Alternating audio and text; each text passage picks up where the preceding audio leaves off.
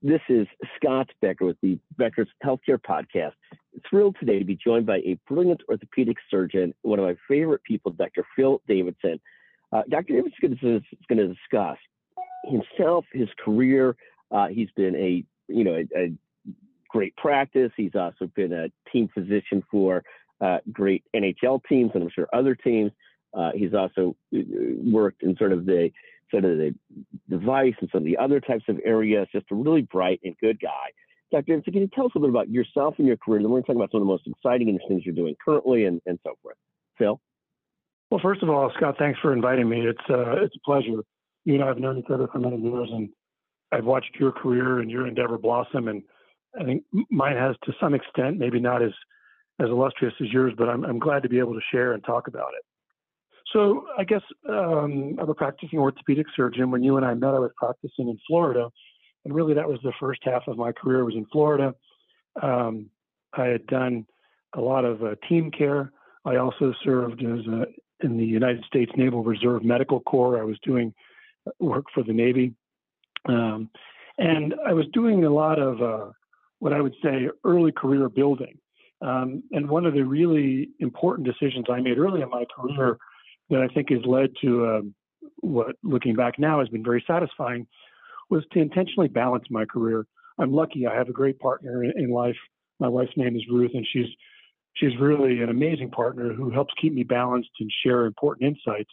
And together with her, we really kind of fashioned a family life that allowed me to do my surgical career, to engage in meaningful patient care, but to do so in what I would describe as a balanced way. Um, early, very early in my career, the first weeks of my time in private practice, I began to do some business development. I didn't even know it was business development at the time, but really some assessment of instrumentation and technique and kind of working on how do we make orthopedics better for the orthopedic community. At the same time, I also committed watching some of my peers um, really kind of burn out. I said, well, let me let me commit to family time, and I structured very intentional family time that to this day, my kids now, I have three sons that are all around the age of 30. They're very grateful and, and admire this. And we really engaged in a lot of recreation, meaningful recreation, uh, biking and skiing and boating. And, and then lastly, um, I'm one of these people who likes to have a lot of balls in the air. I think some others might be driven crazy by it, but me, I like to do different things. And to round out my professional career, I was involved in education and research. And uh, from private practice to do research is really a, uh, a commitment. I was able to do that, and that afforded me the opportunity to engage with colleagues in terms of education. So that's a bit about my career, certainly the the intentional build of it, and as I look back, what I'm I'm proud and pleased with that. And, and I'll ask you one facetious question. I want to ask you a serious question. I, I love how you've built your career in a way that has the different aspects of it, the different buckets of it, including the time for recreation and family that you so thrive on. I guess the important question three sons, all in late 20s to 30s and so forth. Who's the best skier of the crew? Did they grow up enough in the Park City area, that area of the world, to become great skiers? And who's the best of the of the group? Yeah, well, you know, that's kind of a trap. I'm not going to fall into that, Scott. I hope my son's listening to this podcast. But nonetheless, what's happened is that when we be, when we moved to Park City, which was halfway through my career, about 2008, we moved to Park City. I was an avid skier from childhood, and none of them had skied very much. They were Florida boys. Uh, one was starting college, one was starting high school, and the other was going off to Europe for high school. So it was a transition for the Davidson family. And all three of them would hang with dad skiing. And now we've gotten to the point where all three of them are stronger skiers than dad. So I'm very pleased about that.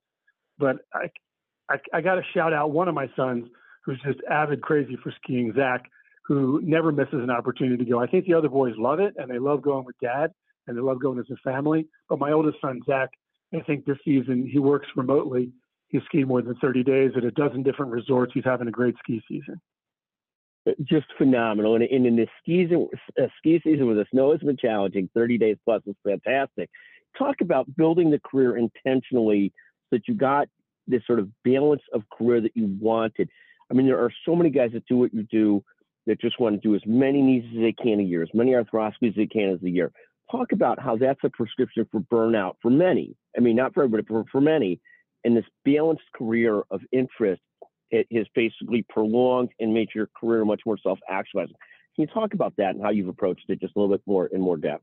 Yeah, I guess a couple things happened early in my career. I was working in Florida, Tampa Bay orthopedic specialists, a clinic that together with some great partners I'd formed um, in the late 90s. Anyway, it became apparent to me that two things were happening in clinical medicine that were really dispiriting.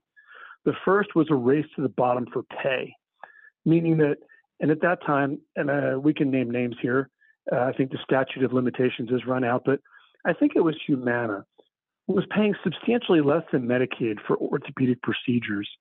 And it appeared to me that that really just chasing volume and getting paid what I felt was an unfairly low pay for certain procedures was kind of a loser's game. And so I made the decision early on that I would continually uh, drop, let's say, in this instance, Humana as a low cost payer, low payer, uh, opening up time to do other things, whether that be at that time in my life, I was attending high school and collegiate athletic events as a team physician.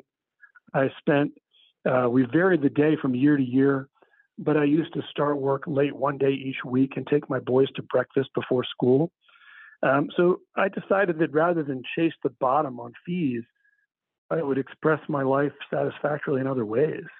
So that was one thing. And the other uh, thing that I found about clinical medicine that became progressively negative, let's say, was the whole imposition of utilization review hassles. You know, the example was if I wanted to get an MRI scan to facilitate surgical planning for, let's say, a complicated shoulder reconstruction. And to obtain that was such a hassle.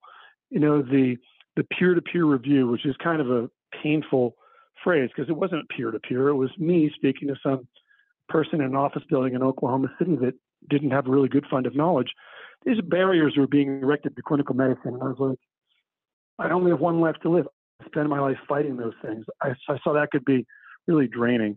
So I intentionally redirected my energies and my effort and diversified my career, if you will, um, which very isn't that, early isn't on. that phenomenal? And, it, and it's in, in, from a financial standpoint, I know it's worked out great either way. Do you feel like this sort of marginal give at the time to pursue a little bit less surgery, a little bit less everything, but still have a very thriving practice because you've got a great practice was worth the offset, the, the offset to build the life you wanted to build, The offset in terms of finances, you mean? at least originally, yes. Yeah, well, I guess I had confidence that I could do consulting type work.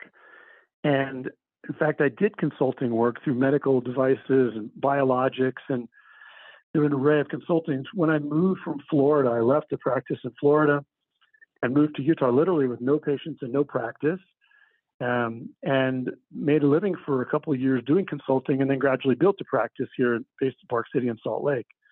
Um, but I think that I was confident because I had demonstrated the ability to work with industry to to coalesce interests and to gather surgeons to do meaningful work, whether it be uh, research or um, product building, sales training, the things that orthopedic surgeons can do with industry.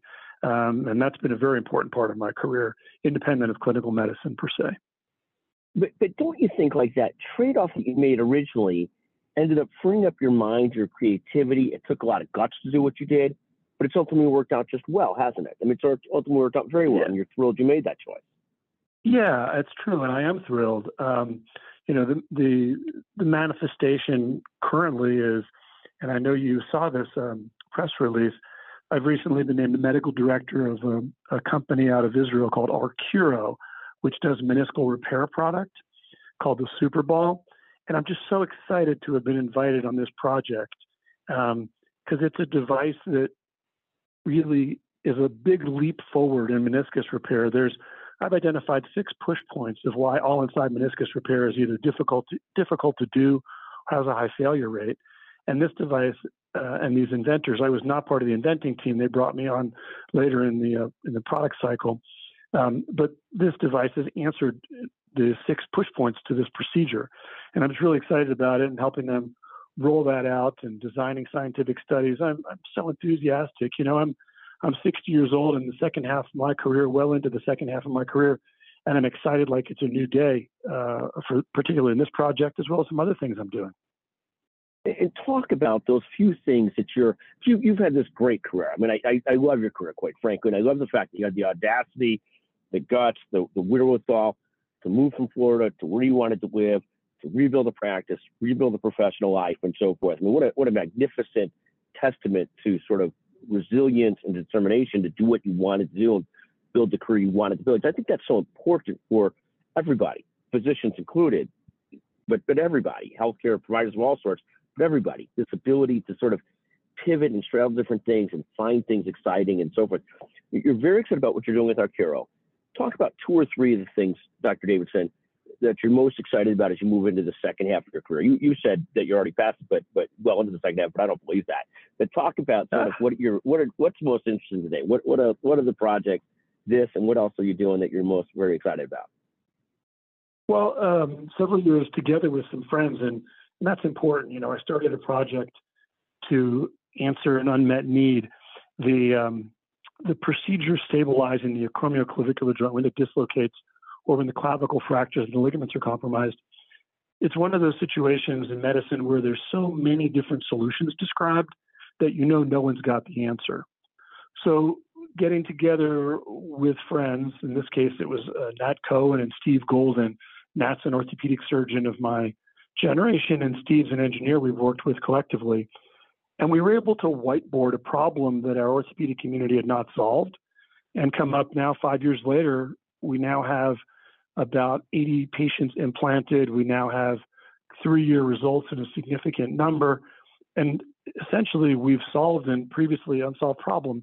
And to do so with friends in a way that creates value for our investors in the company, a way that creates excitement in the orthopedic community at large, which is very gratifying. Um, so that's a project that I've been working on that I've really loved. And then I guess I also started a, a series of clinics with my wife Ruth um, we saw that patients that were injured in accidents were having difficulty in gaining access to care. And we started a clinic in Salt Lake, a satellite in Park City, now in Seattle and in Lynnwood, Washington, where we're able to provide comprehensive and coordinated health care to these accident victims. And that's been really gratifying. So starting businesses has been a recurring theme.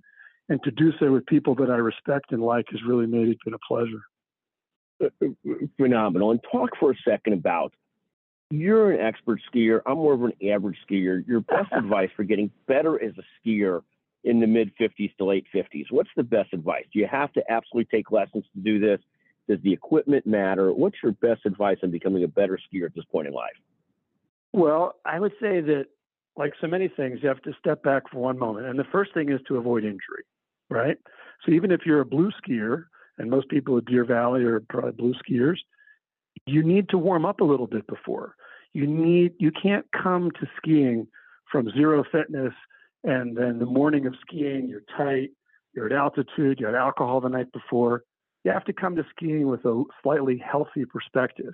You have to have a little bit of conditioning. The day of, you have to do some warming up, and that can help prevent injury. And then, in terms of the equipment, I would encourage people rather than to haul their 15 year old skis um, not to travel with their skis, but rather to rent skis because you can get skis that are ideally tuned, that are optimum for the conditions. You know, here in Utah, we have highly variable conditions. Usually we have good snow. This year's been a light, light snow year. But for example, if it's powder, you want wide skis. If it's packed powder, you want to have more narrow skis. You want to get good equipment. And then, of course, taking some lessons makes all the difference in the world. But um, to start skiing as an adult is hard uh, to start skiing as a child, which is how I started, is much easier. So anyway, a few a few thoughts about skiing. No, it's helpful. I'm one of these people that started as an adult versus a kid. I got all the challenges of being a you know a poor middle aged athlete who was uh, started golfing as a, in my late 40s, started skiing earlier than that, but very late. So it's very tough on my egocentricity, my ability to do well, but I'm trying to get better, Dr. Davidson. Anyway, wow. Phil, a pleasure to visit with you. I, I, want to have you back on and talk more about Arcuro and some of these other business ventures that you're doing, some of these other interests. I find it fascinating how you built your career in life. So thank you so much for taking the time with us today on the Becker's Healthcare Podcast. Always just great to visit with you. Thank you so much. Thank you for inviting me. It's a pleasure to catch up with you, Scott, and I hope to see you out here in Utah either for ski or golf season. We hope to. Phenomenal. Thank you, sir. Have a great day.